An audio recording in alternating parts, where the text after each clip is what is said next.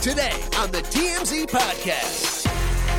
Welcome to the TMZ Podcast. Eric and Eric here. How you doing? I'm doing all right, but something was a little off about my morning show, my favorite morning show. You know, Good Morning America. I know you love GMA, and GMA3 particularly you love. You're a big fan of. Yeah, so they've had a bit of upheaval over at GMA, usually a nice, placid experience for the viewer. There's been a lot of drama recently, and there's a change that maybe some viewers noticed. Here's what the GMA intro sounded like before the Amy and TJ saga. As recently as last week. Now from Times Square, Amy Robach and TJ Holmes with Dr. Jen Ashton and What You Need to Know. So they weren't even on the show at this time, but remember, they were suspended, and it wasn't clear whether they were going to come back. Suspended, and as of like last Friday, you heard it, their name's still in the intro. Yeah, because look, you hear that groove, you hear that little synth beat, and it just gets you in the mood for listening to morning news with your coffee. Here's what it sounds like as of yesterday. Now from Times Square, here's what you need to know. They are gone. They've been scrubbed from existence. This is pretty common. So remember, they had their whole affair saga. It created an uncomfortable situation at work. They initially stayed on the air. Then it created the sort of controversy. So they suspended them to figure it all out and conduct an investigation. The results of that investigation revealed a lot of stuff. TJ had allegedly had several sort of affairs in the office, let's call them that. And they also said that Amy had alcohol in her office, although that seemed like a stretch. That seemed like they were reaching. You know, I got booze in my office. I don't drink it at work, but I receive bottles. You don't drink at all, so. It's true. But in any event, they met. They had a somewhat contentious mediation and in the end parted ways. So they will no longer be on GMA.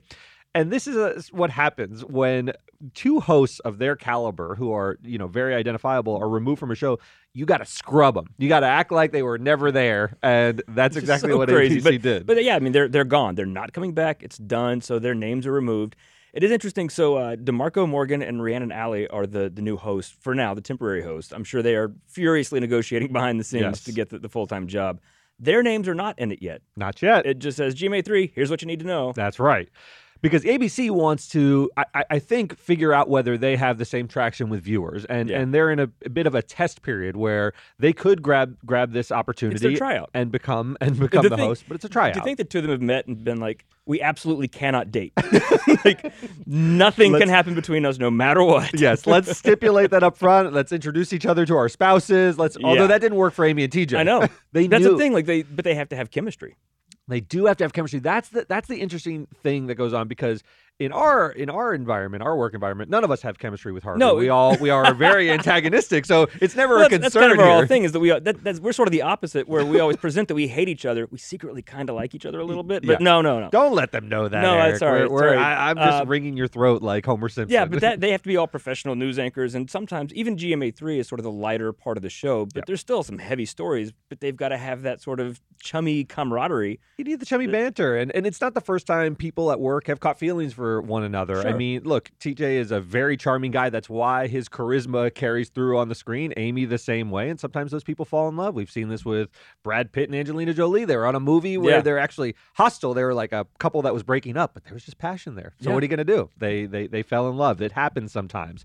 But I think this is it for their involvement. Obviously, they've been scrubbed. I don't know what TJ and Amy's next step will be. That will be interesting to me. There's been some speculation that they could stay as a tandem, and there may be some interest in them right now. I think that'll fade with time. Probably. And I'm not sure how they keep that going without maybe a reality show vehicle, but I'm not sure there's enough there to keep it interesting for a long period of time. And that's the thing. I get why ABC wanted to be done with this, because of the whole, like, well, did they cheat? They said they didn't, blah, blah, blah. Right. But really, there's not anything that controversial about their relationship. No. And not enough to, I think, get the public like, oh, we got to see what they do next. Yeah, they're a couple. Yeah. Okay. And what's kind of quieted it down is Andrew Shue, who was Amy's husband at the time, has been quite respectful is the wrong word, but he's been classy about the whole affair. He's not getting in the mud. He's not trashing her in the media. He clearly wants to turn the page. It's probably been an embarrassing and sad episode for him. Shared custody of their dog. But it's not messy. Yeah, exactly. It's not as messy as an affair could be. Yeah, well, that was the thing, no one's in the muck with them. You said, like the Brad and Angelina thing. It was like, Jen Aniston was America's sweetheart. Yes. So people sort of took sides. They still have sides. They're still like, you're either Jen or Angie in that. But all these years later, there's still high emotions about it in our room when you bring up Jennifer Aniston. People still want them to get back together. Yeah. But Amy and TJ, live your life. I agree. So I think this is the end of the saga, and hopefully the last time we have to discuss it, because I'm ready to move on. If you're shopping while working, eating, or even listening to this podcast, then you know and love the thrill of the hunt. But are you getting the thrill of the best deals? Rakuten shoppers do. They get the brands they love with the most savings and cash back. And you can get it too. Start getting cash back at your favorite stores like Macy's, Adidas, and Walmart, and even stack sales on top of cash back. It's easy to use, and you get your cash back through PayPal or check. The idea is simple. Stores pay Rakuten for sending them shoppers, and Rakuten shares the money with you as cash back. So download the free Rakuten app and never miss a deal. Or go to Rakuten.com to start getting the most bang for your buck. That's Rakuten, R-A-K-U-T-E-N.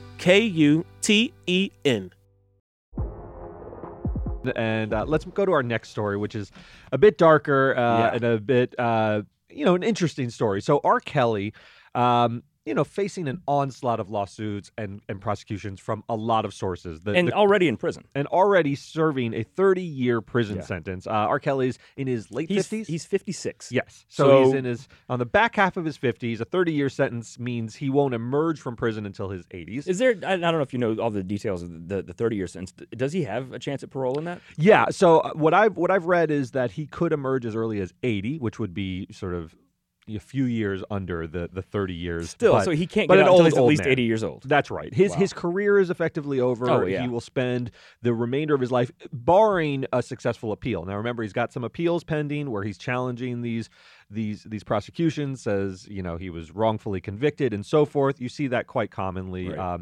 I don't think R. Kelly stands much of a chance because of the volume of convictions he has. It's maybe you can overturn one or two if you're convicted of just murder or something like that. You can overturn that conviction. He has a raft of charges. Yeah, he's getting out. So but overturning all of them is a long shot. Some good news for him, though. Yeah, so a Chicago prosecutor, and this is an interesting case.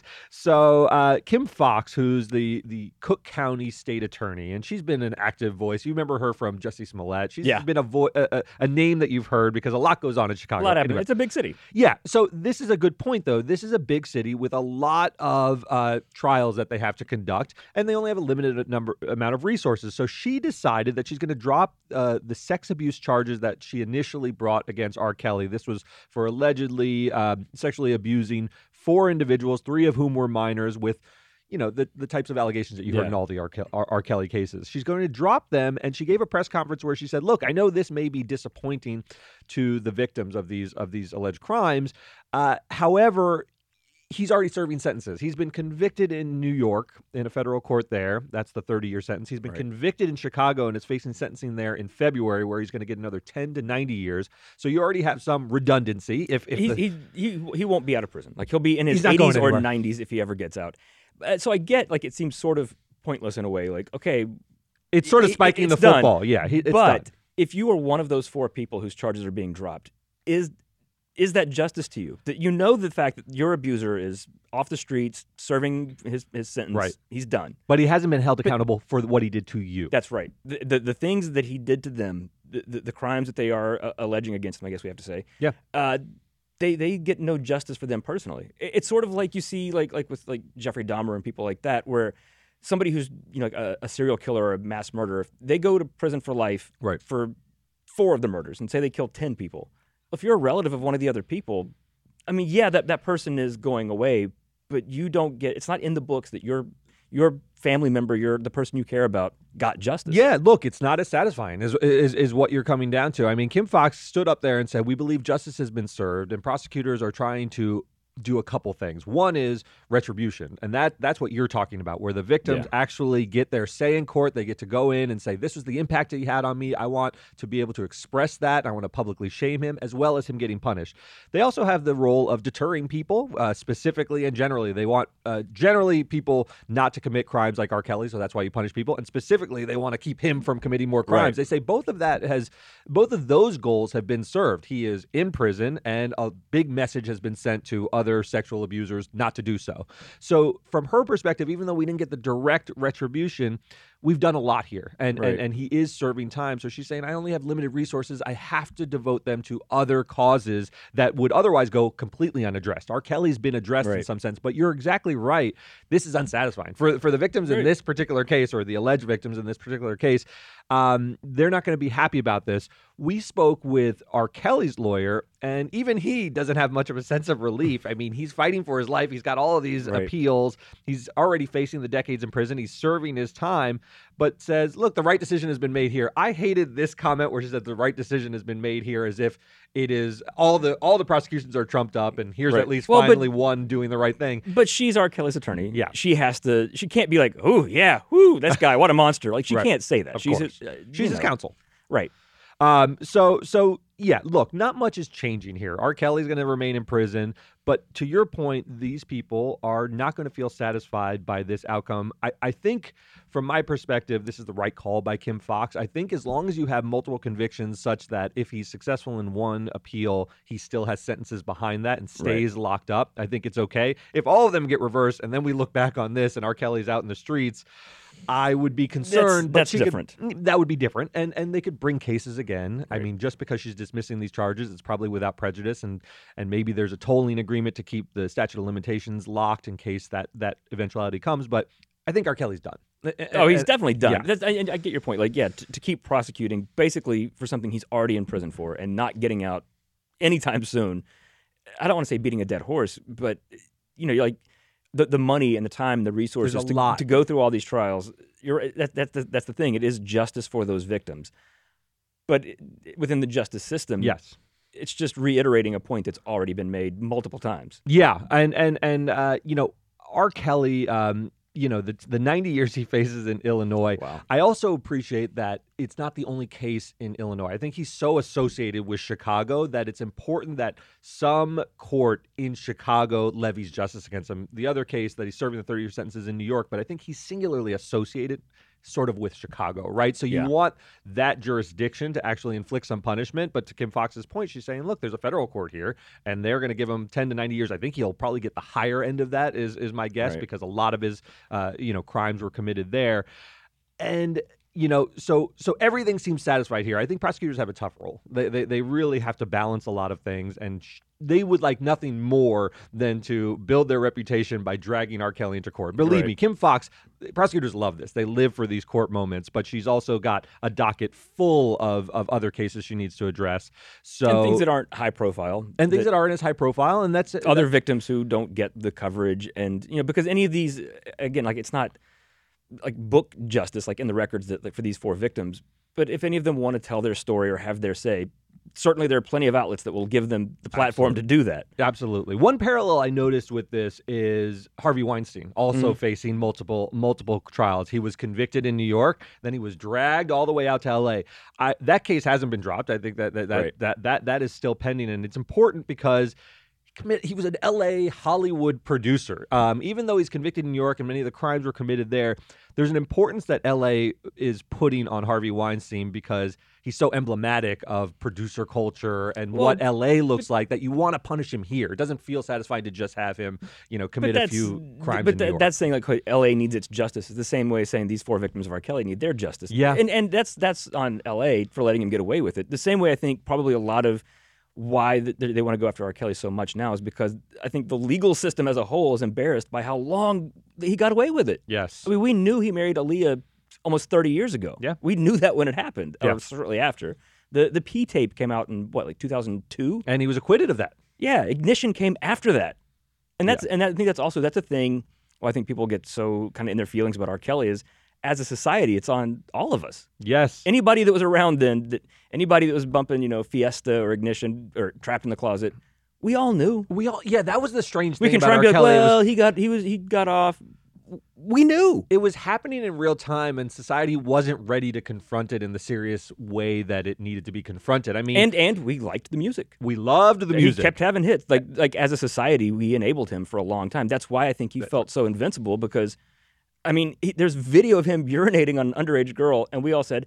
it's okay. Dave Chappelle joked about it. Yeah. I mean, and we as a society... Macklemore was joking about it in Thrift Shop in 2013. Yeah. I mean, Lady Gaga was doing duets with him in the 2010s. I mean... Yeah. We're sort of horrific. We're not society, because I confess that when I saw the Dave Chappelle skit, and Trapped in the Closet, you would see all these things, and you sort of had an inkling that this is a weird dude. This is a very strange dude. We always knew he was a weird dude, but there are lots of weird dudes in pop music and R&B music, and that's right. Not all of them are criminal. Right? Wasn't the thought at the time that he's strange and eccentric in the way that rock stars can lead a very strange, eccentric life? It didn't feel criminal in the same way when you observed it. Now. Well, also because, and that's because look at all the other people we forgave. Jerry Lee Lewis married his 13-year-old cousin. Chuck Berry was trafficking underage girls across state lines. That's what he went to prison for. Like, we give a lot of people a lot of passes for that. And I think finally, as a society, it kind of hit the, you know what, no more. Yeah. Same with Harvey Weinstein. Social mores just catch up. There's a casting couch. We threw that term around as if it were acceptable. I mean, totally unacceptable even at the time, but it was sort of acknowledged and not addressed. And now everything is there's a reckoning. Yeah. And R. Kelly and Harvey Weinstein are going to spend their time behind bars. Remember what R. Kelly's nickname was that he gave himself? No. He was the Pied Piper of R&B. He used to say it in his songs. Right. What did the Pied Piper do? He lured children with music. He just told us. This is funny. Going back, his very first song in 1992 was a song called "She's Got That Vibe." Mm-hmm. There's a part in the song. I remember when that song came out, and I liked it at the time. Had no idea who R. Kelly was. Sure. And there's a part in the middle where he's like naming other women who've got that vibe, and he goes, "Little Aaliyah's got it." This was 2 years before her first album came out, so she would have been 12 or 13. Yeah. I had no idea who she was. It's just a name and a song, and I didn't listen to the song after she got famous and forgot about it. And then you hear it, and it's like. From literally the very first single, he's shouting out a 12-year-old girl that's got that vibe.